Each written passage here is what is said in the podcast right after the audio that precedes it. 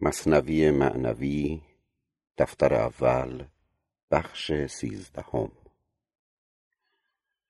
آموختن وزیر مکر پادشاه را.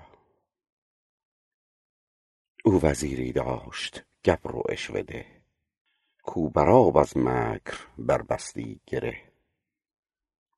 گفت ترسایان پناه جان کنند. دین خود را از ملک پنهان کنند. کم کش ایشان را که کشتن سود نیست. دین ندارد بوی مشک و عود نیست. سر پنهانست اندر صد غلاف ظاهرش با تست و باطن بر خلاف شاه گفتش پس بگو تدبیر چیست؟ چاره آن مکر و آن تزویر چیست؟ تا نماند در جهان نصرانیی نی هویدا دین و نه پنهانی. گفت ای شه گوش و دستم را ببر بینیم بشکاف و لب در حکم مر. بعد از آن در زیر دار آور مرا تا بخواهد یک شفاعتگر مرا.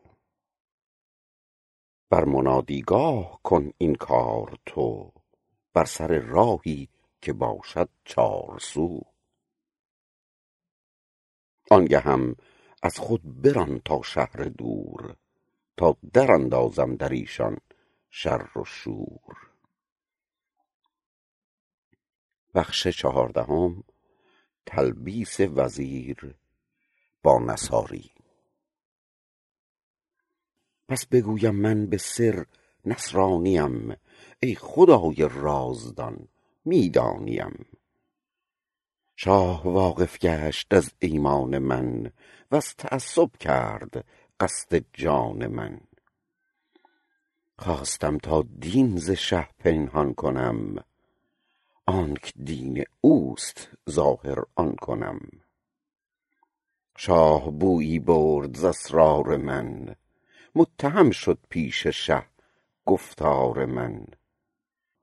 گفت گفت تو چو در نان سوزنست از دل من تا دل تو روزنست من از آن روزن بدیدم حال تو حال تو دیدم ننوشم قال تو. گر نبودی جان عیسی چاره ام او جهودانه بکردی پاره ام بهر عیسی جان سپارم سر دهم. صد هزاران منتش بر خود نهم. جان دریغم نیست از عیسی ولیک واقفم بر علم دینش نیک نیک. حیف می آمد مرا کان دین پاک در میان جاهلان گردد هلاک. شکر ایزد را و عیسی را که ما گشته ایم آن کیش حق را رهنما. از جهود و از جهودی رسته ایم تا به زناری میان را بسته ایم. دور دور عیسی است ای مردمان بشنوید اسرار کیش او به جان. کرد با وی شاه آن کاری که گفت خلق حیران مانده زان مکر نهفت. راند او را جانب نصرانیان. کرد در دعوت شروع او بعد از آن. بخش پانزدهم. قبول کردن نصاری مکر وزیر را. صد هزاران مرد ترساسوی او. اندک اندک جمع شد در کوی او. او بیان می کرد با ایشان به راز. سر انگلیون و زنار و نماز.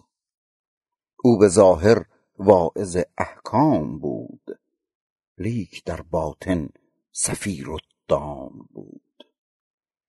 بهر این بعضی صحابه از رسول ملتمس بودند مکر نفس غول کو چه آمیزد ز اغراض نهان در عبادتها و در اخلاص جان. فضل طاعت را نجستندی ازو عیب ظاهر را بجستندی که کو. مو به مو و ذره ذره مکر نفس می شناسیدند چون گل از کرفس. موشکافان صحابه هم در آن وعظ ایشان خیره گشتندی به جان.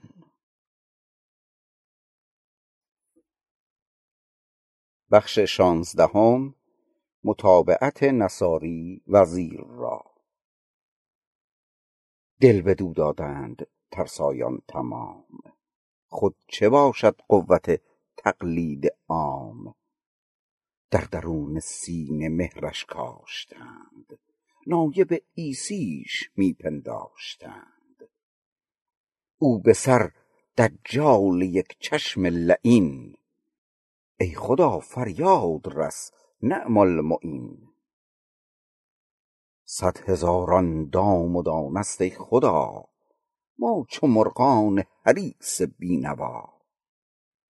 دم به دم ما بسته دام نویم هر یکی گر باز و سیمرغی شویم.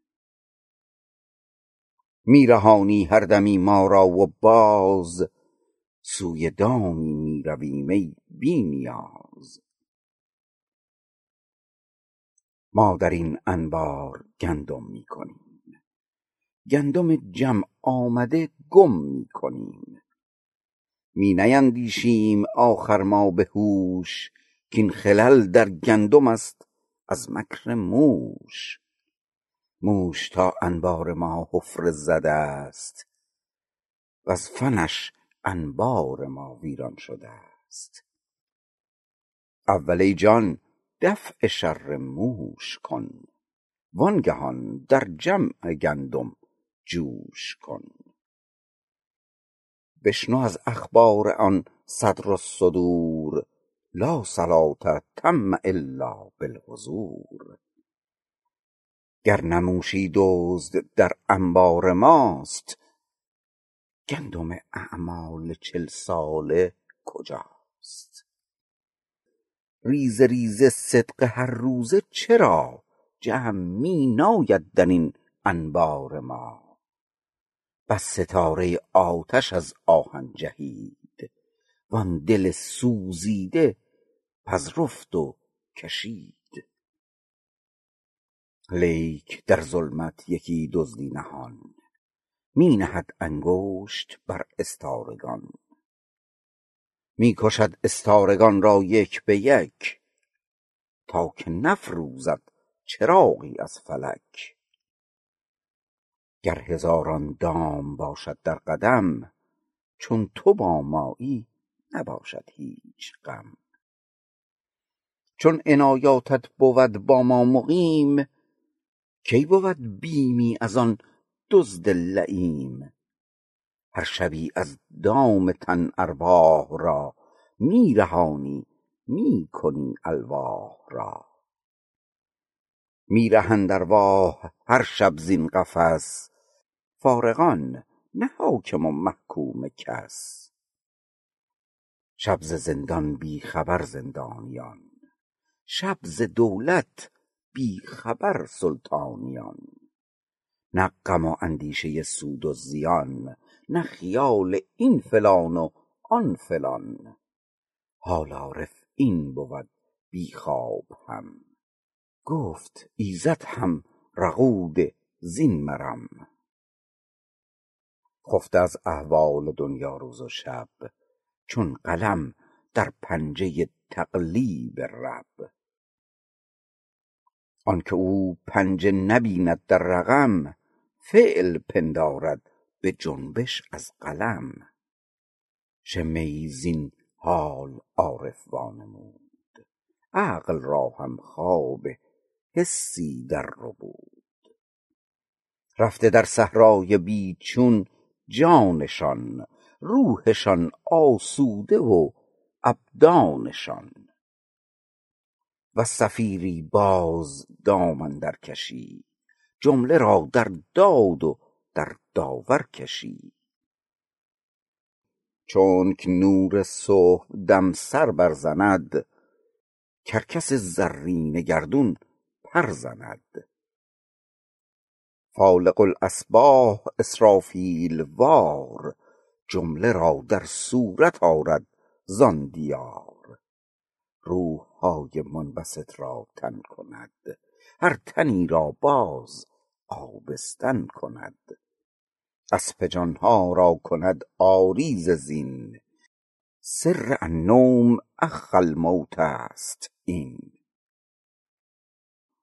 لیک بهر آنک روز آیند باز بر نهد بر پایشان بند دراز. تا که روزش وا کشد زان مرغزار وز چراگاه آردش در زیر بار. کاش چون اصحاب کهف این روح را حفظ کردی یا چو کشتی نوح را. تا ازین طوفان بیداری و هوش وا رهیدی این ضمیر و چشم و گوش. ای بسی اصحاب کهف اندر جهان پهلوی تو پیش تو هست این زمان. یار با او غار با او در سرود مهر بر چشم است و بر گوشت چه سود؟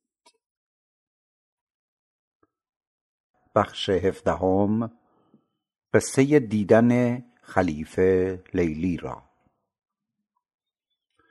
گفت لیلی را خلیفه کان تویی کز تو مجنون شد پریشان و غوی از دگر خوبان تو افزون نیستی؟ گفت خامش چون تو مجنون نیستی. هر که بیدار است او در خواب تر هست بیداریش از خوابش بتر. چون به حق بیدار نبود جان ما هست بیداری چو دربندان ما. جان همه روز از لگدکوب خیال وز زیان و سود وز خوف زوال. نی صفا می ماندش نی لطف و فر نی به سوی آسمان راه سفر. خفته آن باشد که او از هر خیال دارد اومید و کند با او مقال. دیو را چون حور بیند او به خواب پس ز شهوت ریزد او با دیو آب.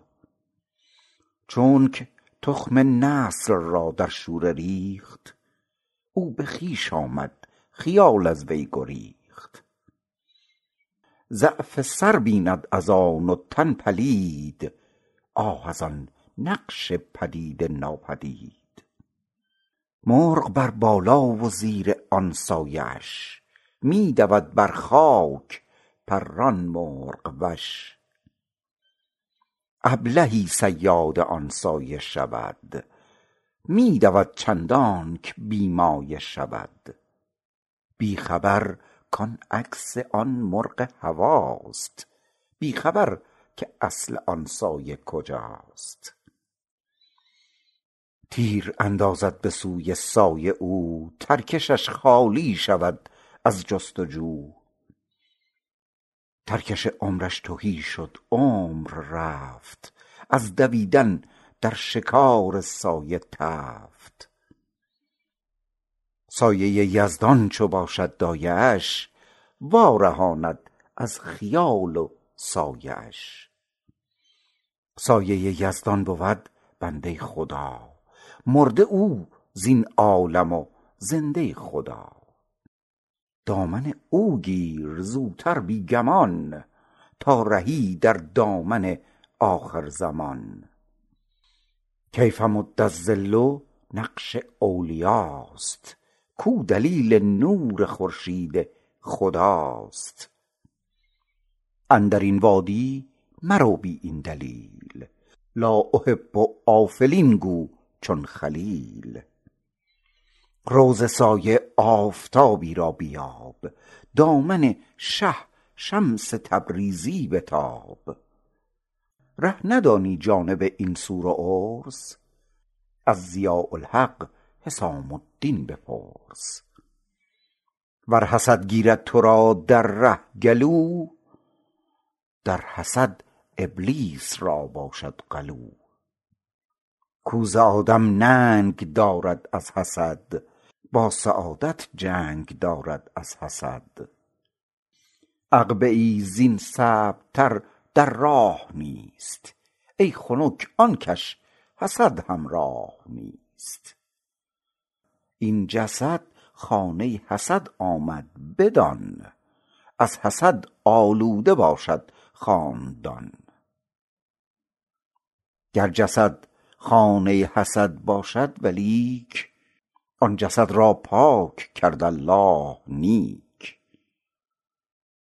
طهرا بیتی بیان پاکی است. گنج نور است ار طلسمش خاکی است. چون کنی بر بی حسد مکر و حسد زان حسد دل را سیاهی ها رسد. خاک شو مردان حق را زیر پا خاک بر سر کن حسد را همچو ما.